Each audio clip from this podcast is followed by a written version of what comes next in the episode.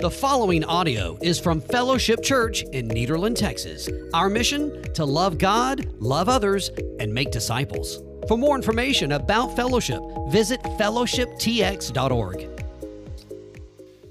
All right, so today we will be finishing up our study of the book of Philippians. So, what have we learned so far? We've talked about the difference between joy and happiness. We should have a pretty good understanding at this point that happiness is not the same as joy because happiness is based on the circumstances of life. Happiness comes from the word happenings. So, as the happenings of life change, so does our happiness. But joy is something bigger than that. We talked about joy being the divine product of the Holy Spirit's indwelling in your heart. The Holy Spirit comes and lives inside of you, and there's fruit of that. And one of the fruits of that reality is joy. And joy is something that remains all through the circumstances of life. We also talked about having a kingdom focus, that joy is maintained by elevating our focus above the circumstances of life and onto the hope of our future glory in heaven. One of the ways that we maintain joy throughout life is that we don't focus ourselves on the here and now and all the stuff that's going on in our lives. If that was how we lived our life, then we would, it would ebb and flow, right? But if we keep our focus above the happenings of life, above circumstances, and on the glory, the future hope of glory in heaven, then we can have this joy. We also talked about what it looks like to live in joy. We talked about an others first lifestyle. Uh, we talked about uh, following in genuine obedience to the Father. We talked about spiritual service. Uh, the Christian life is the joyful life, and it's radically different than the philosophies of this world. If we're living in the joy of our salvation, our lives are going to look radically different than the world that we live in. The way that we view life is different. We're not living for ourselves, we're not living to satisfy ourselves. We're living for others first. We're living to obey the Father, we're living to serve others. That's what this joyful Christian life looks like. We also talked about the fact that a joyful life is one that does not follow uh, its own heart. There's no joy in selfish pursuits. You're not going to find joy in living for yourself. Joy is found in a new way of life, one that distrusts its own heart and surrenders to the Word of God. If you want to live in the joy of your salvation, don't follow your heart. We talked about that, right? We talked about the fact that your heart is more deceitful to you than anything else in this world. And so you submit yourself to the Word of God, and that is where joy is found. And then we talked about the fact that all of this was leading up to something, and it was leading up to how we deal with conflict. If we get all that other stuff right, then our hearts are prepared and ready to uh, live in harmony with one another. Conflict brings instability and must be dealt with in a godly way. That's what we talked about last week. So this week, we get to look at Paul's final remarks in the book of Philippians. And uh, I have thoroughly enjoyed walking through the book of Philippians. It's an amazing book. Uh, it has been challenging to me, hopefully, as much as it's been challenge, challenging to you. Um, this week, we, we wrap it up. Uh, and he finishes up talking uh, in this book, he finishes up with generosity. He talks about giving. Now, why would Paul tag this on the end of his letter to the Philippians? Everything that he's been talking about, everything we've been talking about, how does any of it connect with financial giving? The answer is because generosity is a natural product of a joyful life. Generosity is a natural product of a joyful life. Let me uh, paint a picture for you. If, if you're living for joy over happiness, you're not going to invest your resources in stuff that makes you happy.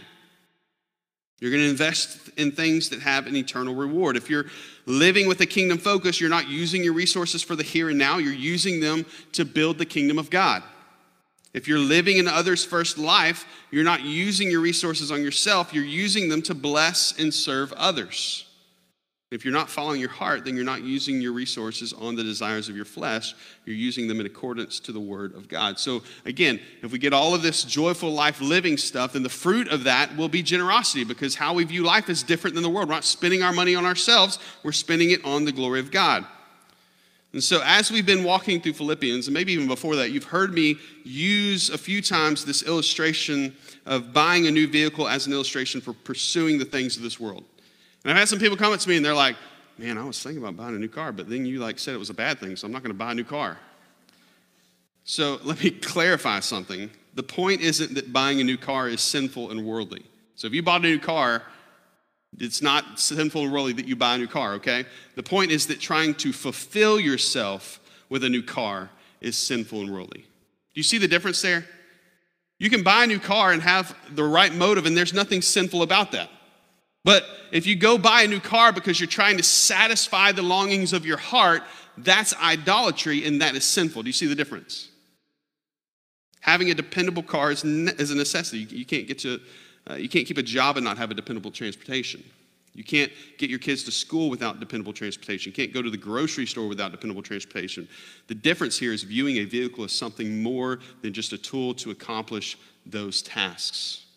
And so if you buy a vehicle as a means to satisfy the longings of your heart, then you're fulfilling the sinful desires of your flesh. And let me be transparent with you. I often use that as an example because it's something I've personally had to wage war against in my own heart. I've always felt this pull in my heart to find fulfillment in stuff. It's something God has revealed to me, and I labor to silence those desires when they well up inside of me. Something I deal with. And I would imagine that I'm not the only one in the room that, that struggles with that. I would imagine that if we're all honest in here, we like stuff, right? Shiny new stuff, it makes us happy, and we chase that high any chance that we get. And I can look back in the struggle, thank God is not as formidable as it once was. So God has been faithful in sanctifying me from glory to glory, but, but they still, on occasion, well up, and I start fixating on them. This is something I struggle with, but the idea rings true about all things, not just buying a new vehicle or stuff. If you're running to something else other than the glory of God to find joy and fulfillment, listen to me this morning, you won't find it. You won't find it. Your search will be endless because everything else is fleeting. Just look at people who have everything. What do they want? More, right? There's always this pursuit for more because the stuff of this world will never fulfill your longing heart. Why is that? Well, we read a passage a while ago Psalm 107, verse 8. Let them thank the Lord for his steadfast love, for his wondrous works to the children of man, for he satisfies the longing soul, and the hungry soul he fills with good things. It's Jesus that satisfies the longing soul and satisfies our hunger for more. He's the only one that can do it. He's the only one that can do it. All the stuff, you can own everything in this world, and at the end of the day, it's still emptiness inside of you because if you're putting your hope in those things, they, they can't fill that void inside. There's nothing in this world big enough to fill that void. Only Jesus can do that. You have a craving inside of you, and there's a temptation to satisfy it with the things of this world. But a joyful person realizes that this is just a lie from the enemy. We all have this longing in our hearts for something. And we all go to different things to fulfill that longing. Some people go to stuff, some people go to substances, some people go to relationships, some people go to success. All of us have something that we are tempted to pursue to fulfill that longing within our heart, but Jesus says, There's nothing else. I am that thing. He's the only thing that can fulfill that longing in your heart. So if you understand this reality and you're living in the joy of your salvation, then money isn't something to satisfy yourself with or to comfort yourself with or to serve yourself with. Money becomes a tool to use for the glory of God.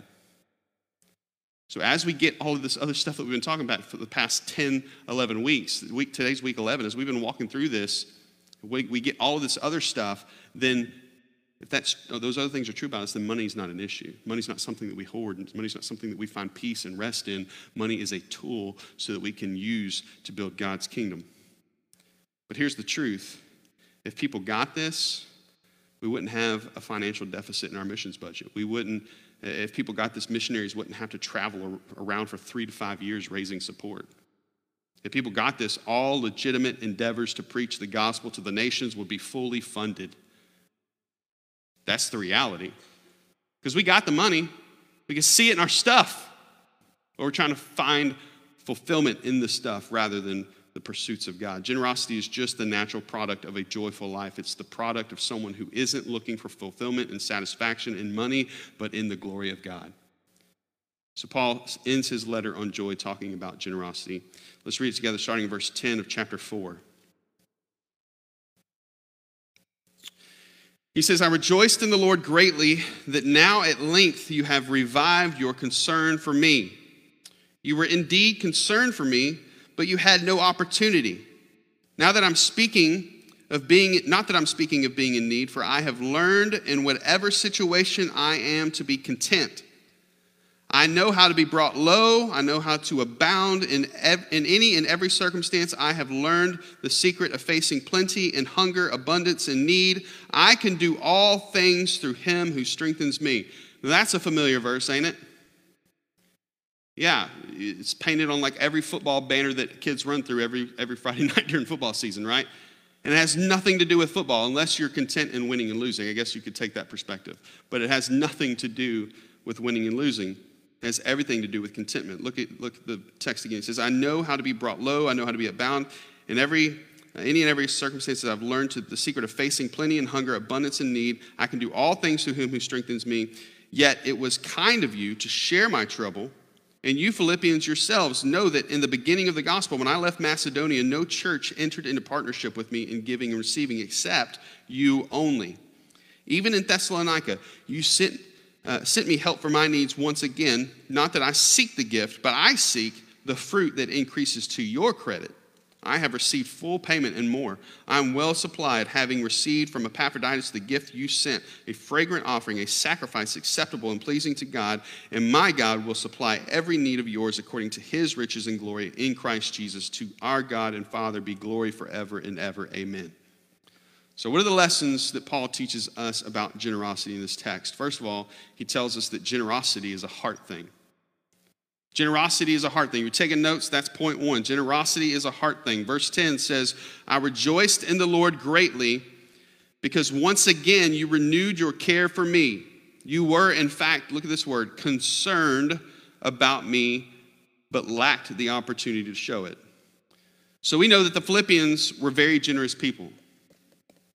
They loved Paul, they supported his ministry faithful, faithfully. It had been about 10 years since Paul had come and established a church in Philippi. And when he left, we know that the Philippians supported him financially for a while.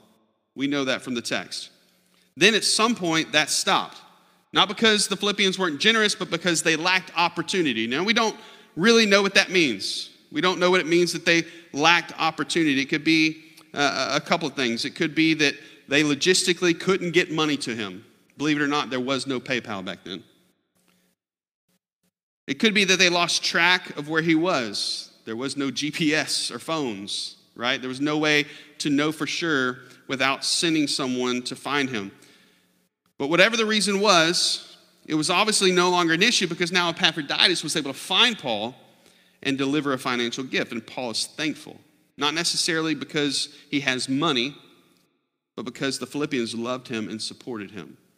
You see, that's his bigger mindset here is not so much, man, I'm grateful for the money. He is, of course, I'm sure grateful for the money, but more so that the Philippians actually loved him and cared about his ministry and were concerned about him. Their concern meant more to Paul than the financial gift itself. Um, on any Saturday, you can drive through town, and there's always some kind of organization asking for money, right? Every, there's always some kid with a sign on the corner with sweet little eyes just begging you to give money to their softball game or whatever it is, right? And when I pull up to that light and they look at me with those eyes, I don't even know what they're trying to raise money for, but I feel guilty not giving them money. Like I'm a horrible person. I'm cheap. I'm this cheapskate jerk if I don't like dump my ashtray of coins into their little bucket. And so when I give to those things, to be honest with you, I'm not giving out of concern for whatever organization they have. I could care less if they play softball, to be honest with you. I'm giving because I don't want to look like an idiot or a jerk or a cheapskate, so I give them money, right? It's a very selfish endeavor. I'm revealing to you where I'm at in my sanctification right now. You can judge me all you want. You're guilty of it too, some of you. The truth is, that's not generosity. Right? I'm giving money, but I'm not, it's not out of generosity, it's out of selfish desires. Generosity is a heart thing. You can send millions of dollars to a missionary without concern for that missionary. People do it all the time, it's a tax write off. You can set up reoccurring gifts to send to a missionary and never think about them or pray for them. Paul's thankful not because they had sent money, but because they had genuine concern for him and his ministry. When you give to the church or to missionaries or other Great Commission organizations, are you doing it out of concern for ministry Or are you doing it without concern? Or even worse, not doing it at all? We should be concerned about ministry. If we're living in the joy of our salvation, we'll be invested in kingdom building pursuits, right? Because our focus is elevated above the circumstances of life and we're focused on building the kingdom of God. And if that's our focus, then we will be concerned about those things. We'll be concerned about our missionaries. We'll be concerned about ministry that's happening, and we will want to invest in those things, not out of a sense of responsibility or duty, but uh, because we're genuinely concerned about ministry, because that is where our focus is, not on the everyday things of life, but on the kingdom building that is happening. What did Jesus say in Matthew 21? He says, For where your treasure is, there your heart will be also. And the inverse of that statement is true as well. Where your heart's affections are, that's where your treasure goes. So, the things that you love, that's the things you send your money to. If your affections are for the things of this world, then of course you're going to spend your money on those things. You'll have the latest and greatest, and you'll show it off to your friends when they come over. But if your heart's affections are stirred for the things of God, then that's where you'll spend your money. You'll support gospel ministry here and abroad, and your concern for those things will show in how you pray for them and talk about them. Generosity is a heart thing. And the truth is, if you're not giving with that kind of a mindset, don't give. If that's your mindset and you're giving out of your own selfish ambitions and you have no concern for the things of gospel ministry, then you're wasting your money. Listen, God has all the money in His ministry. His will is going to happen whether you give it or not. So if you're not giving it for the right reasons, you're wasting your money. Your giving and your generosity has to be born of a heart for God and the things of God, or else it's a waste. Generosity is a heart thing, but give, but give with concern. Pray and support our guys in the front lines. We have missionaries all over the world. They need us to pray and support them, they need us to be concerned for them. Point number two that he, lesson two he gives us is that contentment is key. Look at verse 11. He says, I don't say this out of need, for I have learned to be content in whatever circumstances I find myself. I know how to make do with little, and I know how to make do with a lot. In all, any and all circumstances, I have learned the secret of being content. Whether well fed or hungry, whether in abundance or in need, I am able to do all things through him who strengthens me. Man, what if that was true about us?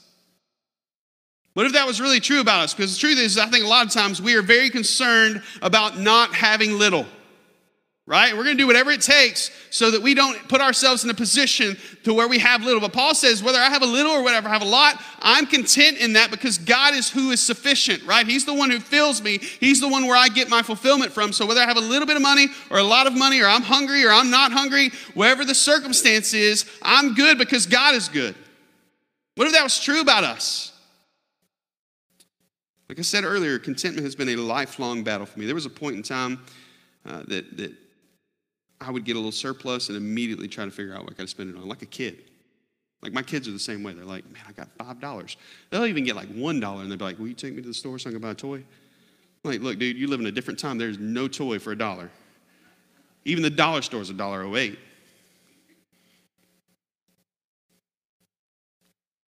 I would immediately try and figure out what I could spend it on. I'd, I'd, I'd free up $200 in our budget and go buy side by side on a note or I'd see a little extra in our account and go buy whatever new gadget was out there. Whatever I had, you, just gotta have it, gotta have it, gotta have that new thing so I can scratch that itch. One day God spoke to me clearly a few years ago.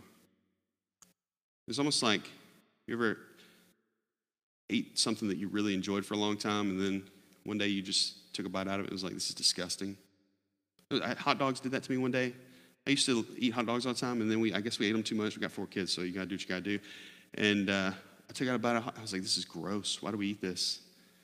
And uh, that's kind of how it was. I, I, was finding satisfaction in the things of this world, and then one day it was like, "This is nasty. I don't like this anymore." And God changed my heart, which I'm incredibly thankful for. He spoke to me clearly. This stuff isn't satisfying you. I'm enough. Stop searching for fulfillment and stuff. Be content. God changed my heart and helped me learn contentment. Uh, doesn't mean I don't still struggle with it.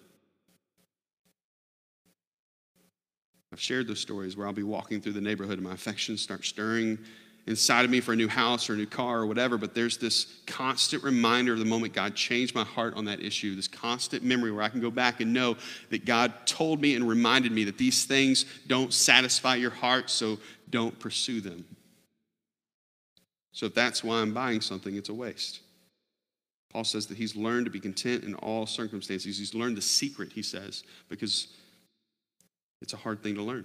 Whether he's got abundance, he's content. Whether he's got nothing, he's content. In all things, Paul is full and content because he's learned the mystery that nothing can fill you but Jesus. Psalm 16:11, you make known to me the path of life. In your presence there is fullness of joy. You're not going to find fulfillment in all these other things in the world. Be content in your relationship with God because it's in knowing Him, in His presence, is where there's fullness of joy.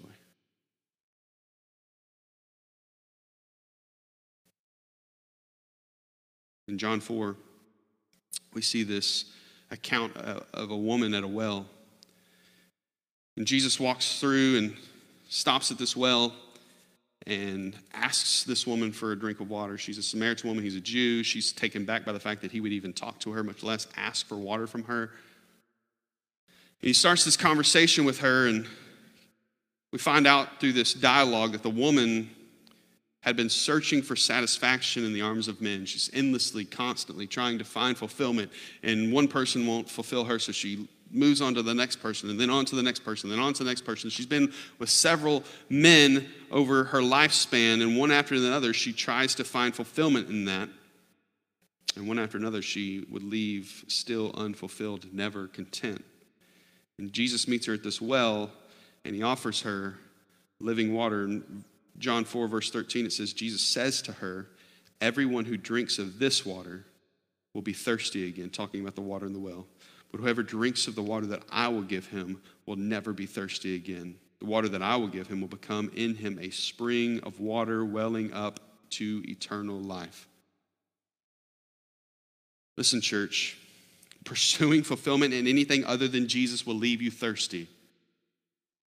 It will leave you thirsty. There's no job that can quench your thirst. There's no person that can quench your thirst. There's no house or car or boat or any other thing that can quench your thirst because only Jesus has the living water. Only He can fulfill you. Only He can satisfy the longings of your heart.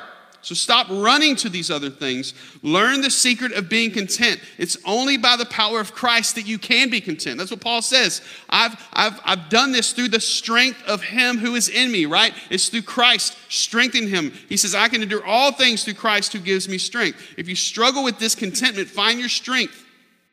Overcome that in Him. Learn that He alone will satisfy. And when you do, generosity is no longer an issue.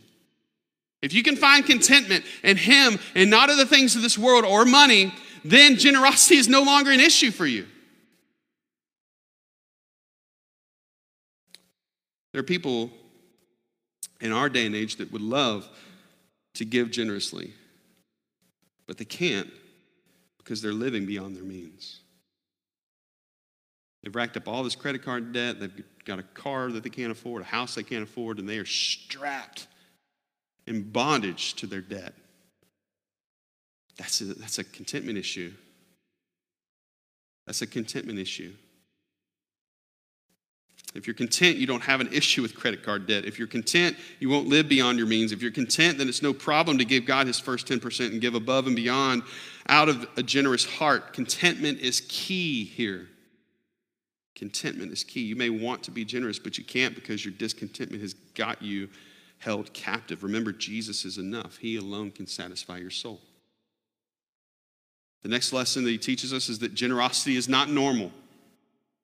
Given all of this different philosophical way of life, generosity is not normal because a lot of people aren't living that life, right? Look at verse 14. Still, you did well by partnering with me in my hardship. And you Philippians know that in the early days of the gospel, when I left Macedonia, no church shared with me in the matter of giving and receiving except you alone. For even in Thessalonica, you sent gifts for my needs several times.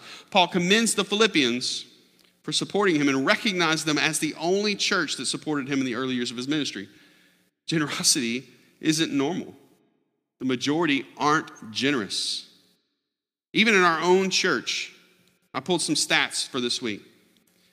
35% of members 16 and older actually have given in 2021. I'm not, not talking about a regular basis. In 2021, 35% of our members have actually given. 17% have given to missions. And those are actually really good numbers if you compare them to national averages. But what does that tell us? The majority aren't generous. The majority aren't involved. The majority are letting the minority do all the work. Why? Because most people's hearts' affections aren't for the things of God, so their treasure isn't invested in the things of God. That's the baseline truth.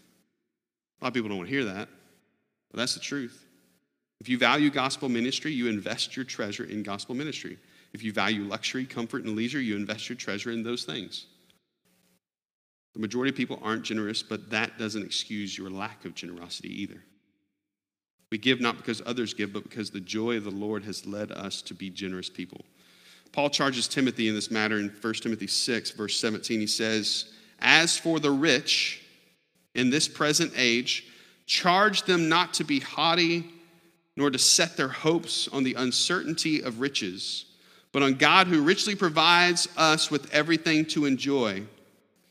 They are to do good, to be rich in good works, to be generous and ready to share, thus storing up treasure for themselves as a good foundation for the future, so that they may take hold of that which is truly life. Here, Paul says, Timothy, charge the rich not to be prideful or set their hopes on riches. Listen, church, that's you. You're the rich. I don't care where you're at in the financial spectrum of, of American uh, economics, you are rich. He's talking about you. We live in the most affluent culture in all of history. We have more comforts than people just 50 years ago that they can even imagine, much less people in, in this ancient world. You're rich, and that's an incredible danger for you to get prideful and assume that your money is for your benefit. You earned it, you get to dictate where it goes. Right? That's pride. That's pride welling up inside of you. And, and we've been taught to think this way, right? I work hard, I earn my money, it's my money, no one can dictate how I spend it. Well, who's Lord, you or him? Because he's laid out a lot of stuff in this book on how we should deal with our money. So if something is inside of you welling up saying, was who's this guy I think he is telling me how to spend my money? I love you, but that's pride. That's pride welling up inside of you because you are nothing without him. You have nothing without him. Paul tells Timothy, teach the rich to be generous and ready to share. Why? So they can take hold of what is truly life. This isn't a, I got to do this because I'm a Christian thing. This is a, I get to do this because God blesses me and gives me life. There's a danger for the rich. We get arrogant, assuming we earned our wealth rather than seeing it as a blessing from God to be used for God. We find comfort in our wealth, so much so that we live a life full of stress at the idea of losing any of it. Anytime there's some kind of natural disaster, what do we do? We start stressing. Right? COVID hits and we're like, oh my gosh, what am I going to do? All my money's going to be in jeopardy. How am I going to take care of everything?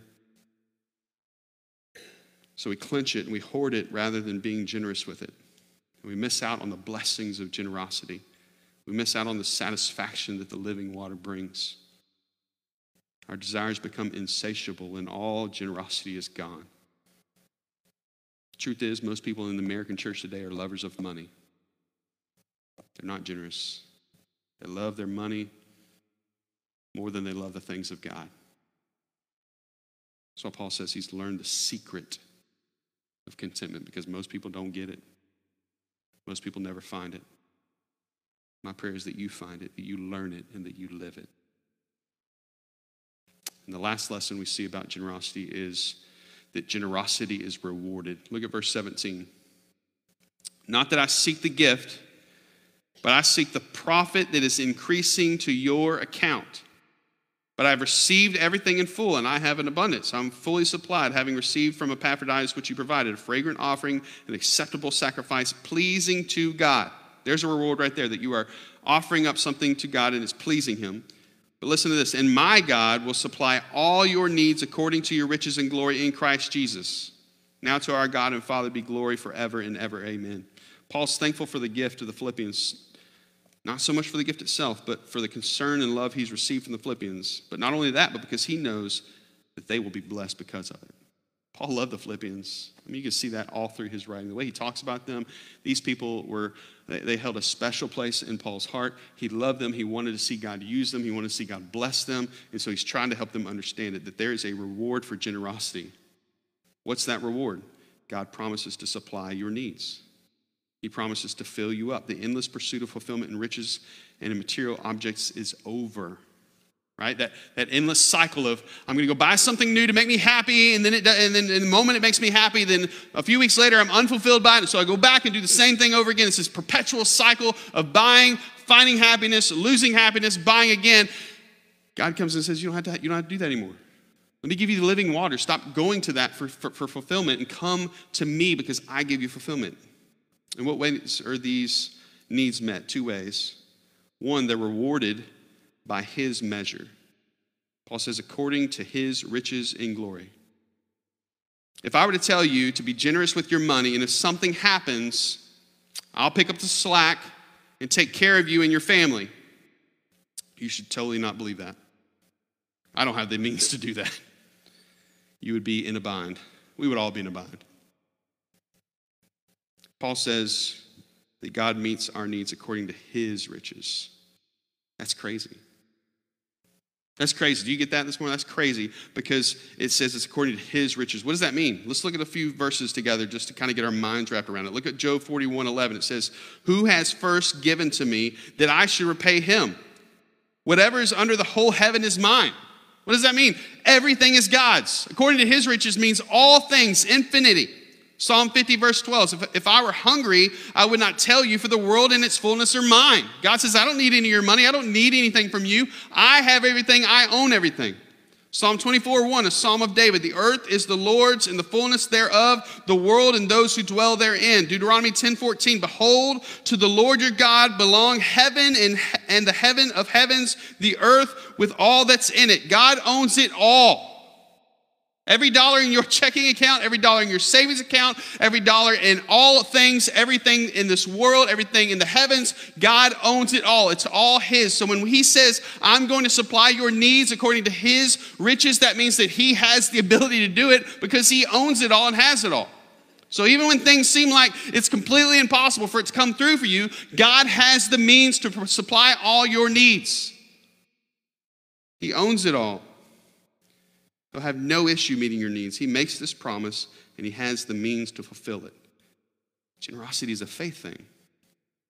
Right? It's do I trust that God has the means to supply my needs? Not only that, this is where it gets tricky. He, he rewards you according to his means, but he also re, uh, rewards you by his standard. You can read this text and think, man, if I give God if I give, God promises I'll never be poor. You read that and you can think that. That's not what he's saying. He rewards generosity according to his measure, but also according to his standard.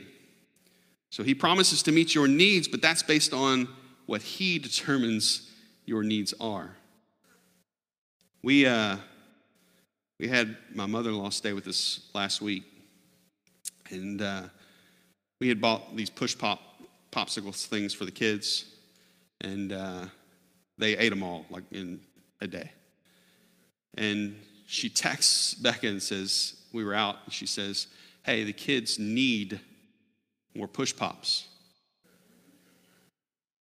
Grandmother definition of need is different than parent definition of need, right?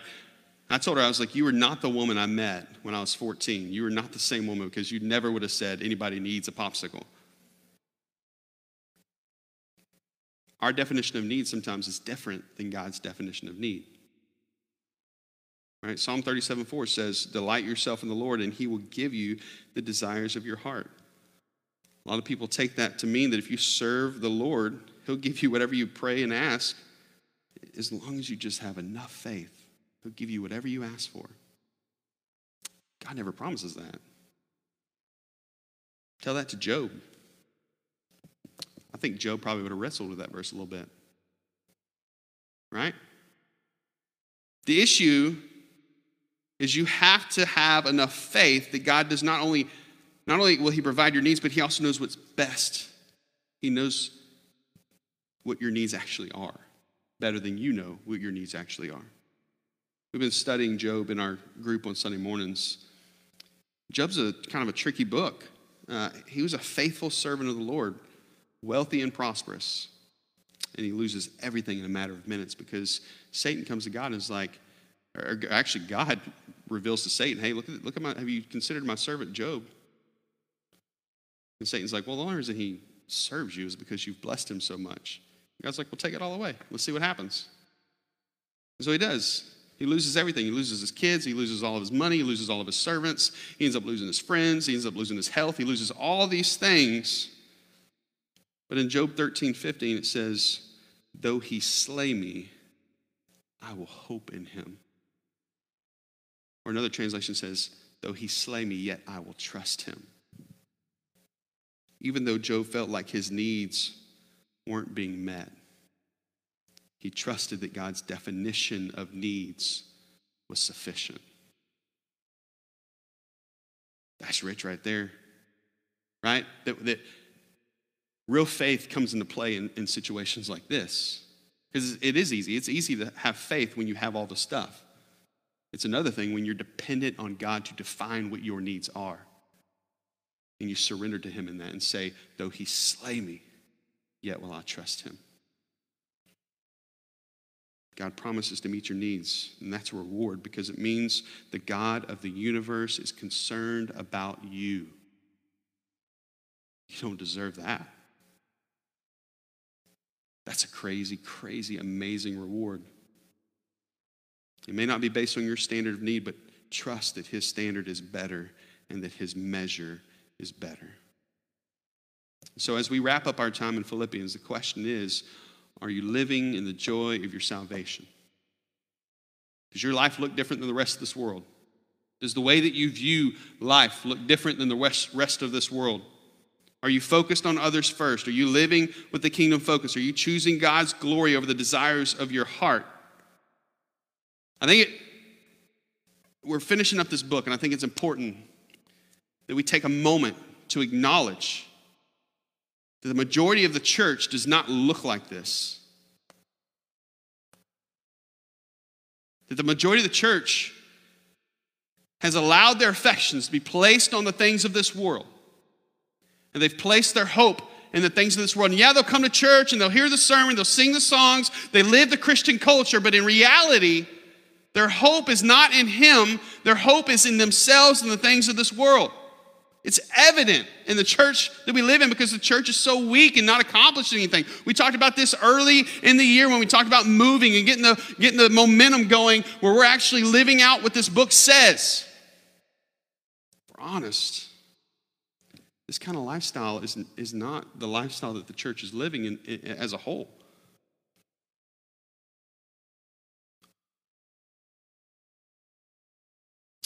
If these things were true about us, then generosity does come easy. Why? Because you've learned the secret of contentment. You've learned that money can't satisfy you. Only Jesus gives living water. So this morning, can your joy be evidenced by your generosity? Not just your giving.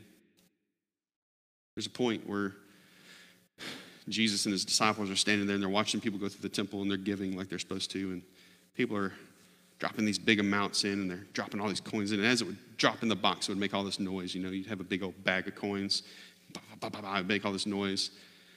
And everybody's going through, and it's all about the show. It's all about look who I am, look how much money I make, look how much money I'm giving, look how awesome I am. And this little lady comes in and she drops just this little bit in basically nothing compared to these other guys. And Jesus is like, whoa, whoa, that lady right there gave more than anybody else. And they're like, what, what are you talking about? Did you not hear all the clanking going on before her? She did, hers didn't even make a noise. he's like, but she gave it all. That's all she had. You can give out of selfish ambitions. You can give out of religious rituals and because it's the thing that you were taught to do as a kid and you just feel like it's the, it's the right thing to do, so you do it. Paul says generosity is a heart thing.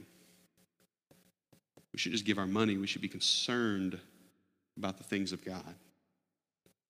We should have a mindset where we are focused on the kingdom. And so, because our heart's affections are for the kingdom and for the things of God, we give. It's a heart thing. Do you give out of genuine concern? Are you content? And I really think this is where most of us miss it. I think this is where most, most of us miss it. And I try to just be real with you guys and not like polished or fancy, but just, just tell you like it is. There's a good chance that you have a contentment issue. Don't try to just excuse it away, but have an honest evaluation of yourself and your heart and what you're doing to try to satisfy yourself. I think we're all honest. There's, there's a little bit of this in, in all of us. There's a little bit of, of this where we try to satisfy the longings of our hearts with stuff. I think a big part of that is the culture that we live in is very much a you know, stuff driven society. That's so dangerous for the church. It's so dangerous for us because that redirects our affections on stuff and not on God. I think this is the reason generosity isn't normal because so many of us are enticed by the things of this world and our financial investments reflect that reality. So, my challenge to you this morning is stop chasing the stuff that leaves you thirsty and learn the secret of being content. And enjoy the reward. Find rest in trusting that God has it all and has promised to meet your needs. As we kind of wrap this up, put a bow on it, put it away nicely, joy is a faith thing. It's a product of faith.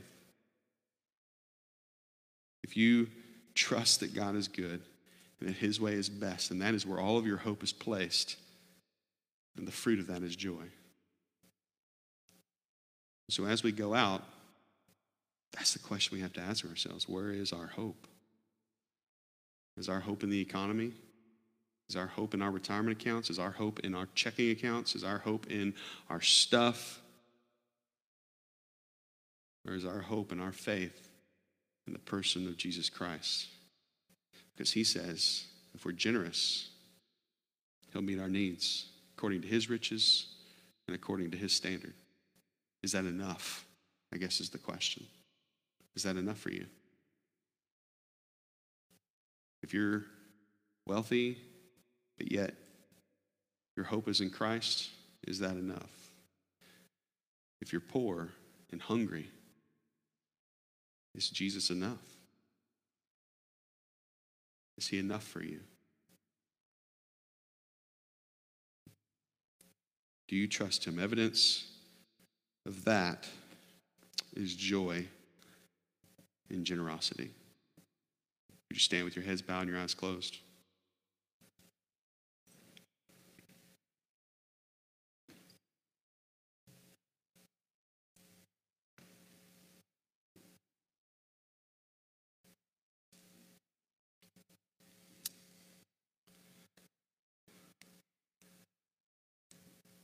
There's a temptation that when a pastor gets up and starts talking about money, you immediately shut him out. You immediately make a judgment call, and you're like, man, this guy just wants my money. I don't have anything to do with this dude. I hope in my prayers that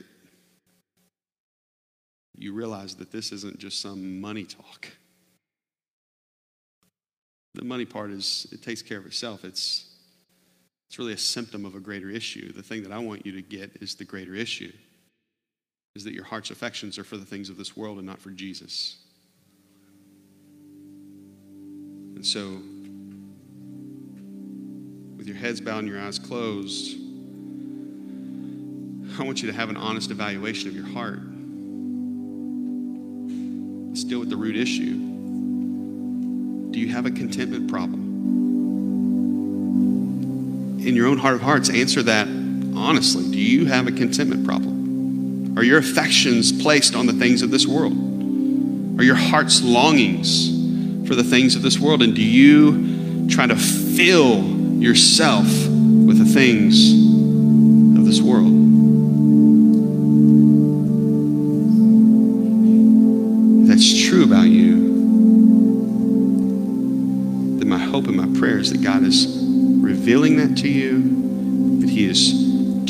Changing your heart right here, right now, like He changed mine several years ago.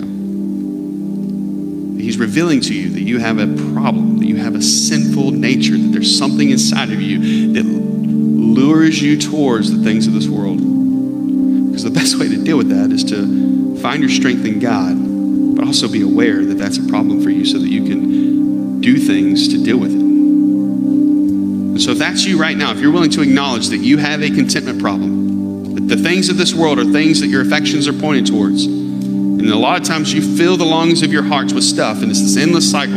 If you're willing to acknowledge that this morning, then I would love to be able to pray for you. I'm not going to call you out. I'm not going to actually come down here or anything like that. But if that's you, right where you're sitting at, with every head bowed and every eye closed, I want to ask you to just slip your hand up so I can pray for you. If you'd say, Daniel, you know what? Honestly, I have a contentment problem, and I want to I want to wage a war against it. I want to deal with it. Slip your hand. Hands all over. Hands down. So the key to dealing with this is one, repentance. Mourn that. Recognize that about yourself, but also don't like condone it or justify it. Own it, mourn it, repent of it. Turn your back on that lifestyle and pursue Christ and the things that He says are worthy.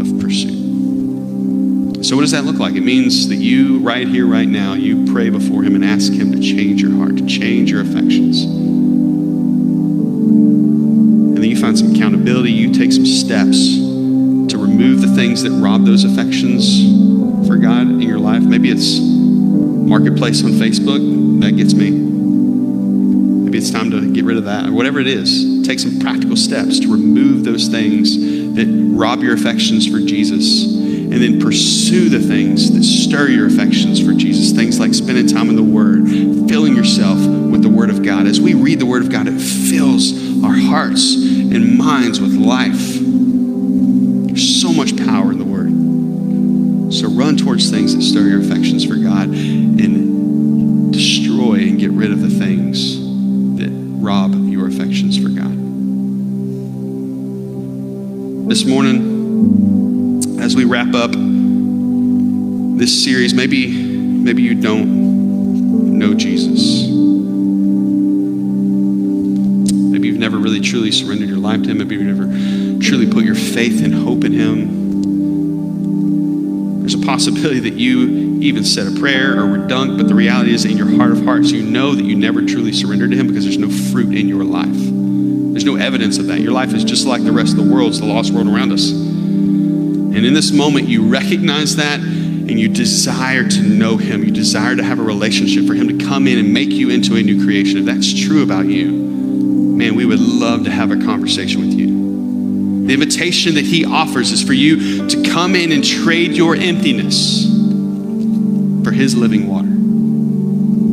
The same invitation for the woman at the well is the same invitation for you today. Trade in all those things. Put your faith and your hope in Jesus. Give him your life. Surrender to him. And he promises to come in and make you into new creation. So if that's something you would love to know more about, we would love to talk to you about that. There's going to, be a moment, the band's going to sing. There's going to be a couple of people down here in front.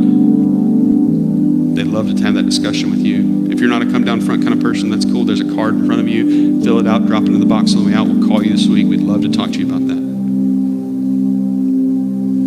You're in that first camp of, yes, you're a believer, but your heart's affections are for the things of this world and you're ready to repent of that, you can do that in your seat. You can come down to this altar. Whatever God's leading you this morning, we, we just want God's will to be done. We want Him to be glorified in all things. And my prayer is that He is moving in your heart this morning. Father God, we thank you for this time. God, I thank you for the hands that were raised who are willing to admit and acknowledge that they have a contentment issue. God, I pray pray that you would change their heart.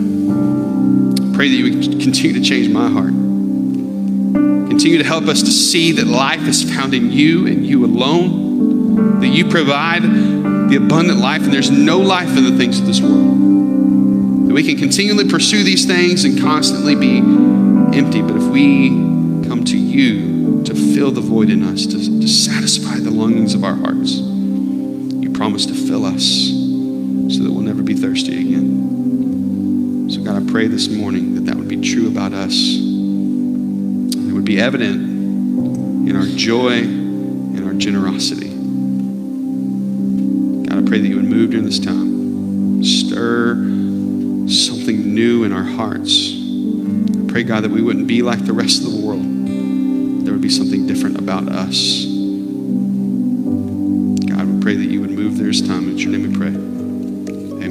Thank you so much for listening, and we always welcome you to join us at Fellowship Church in Nederland, Texas, where we gather, grow, give, and go.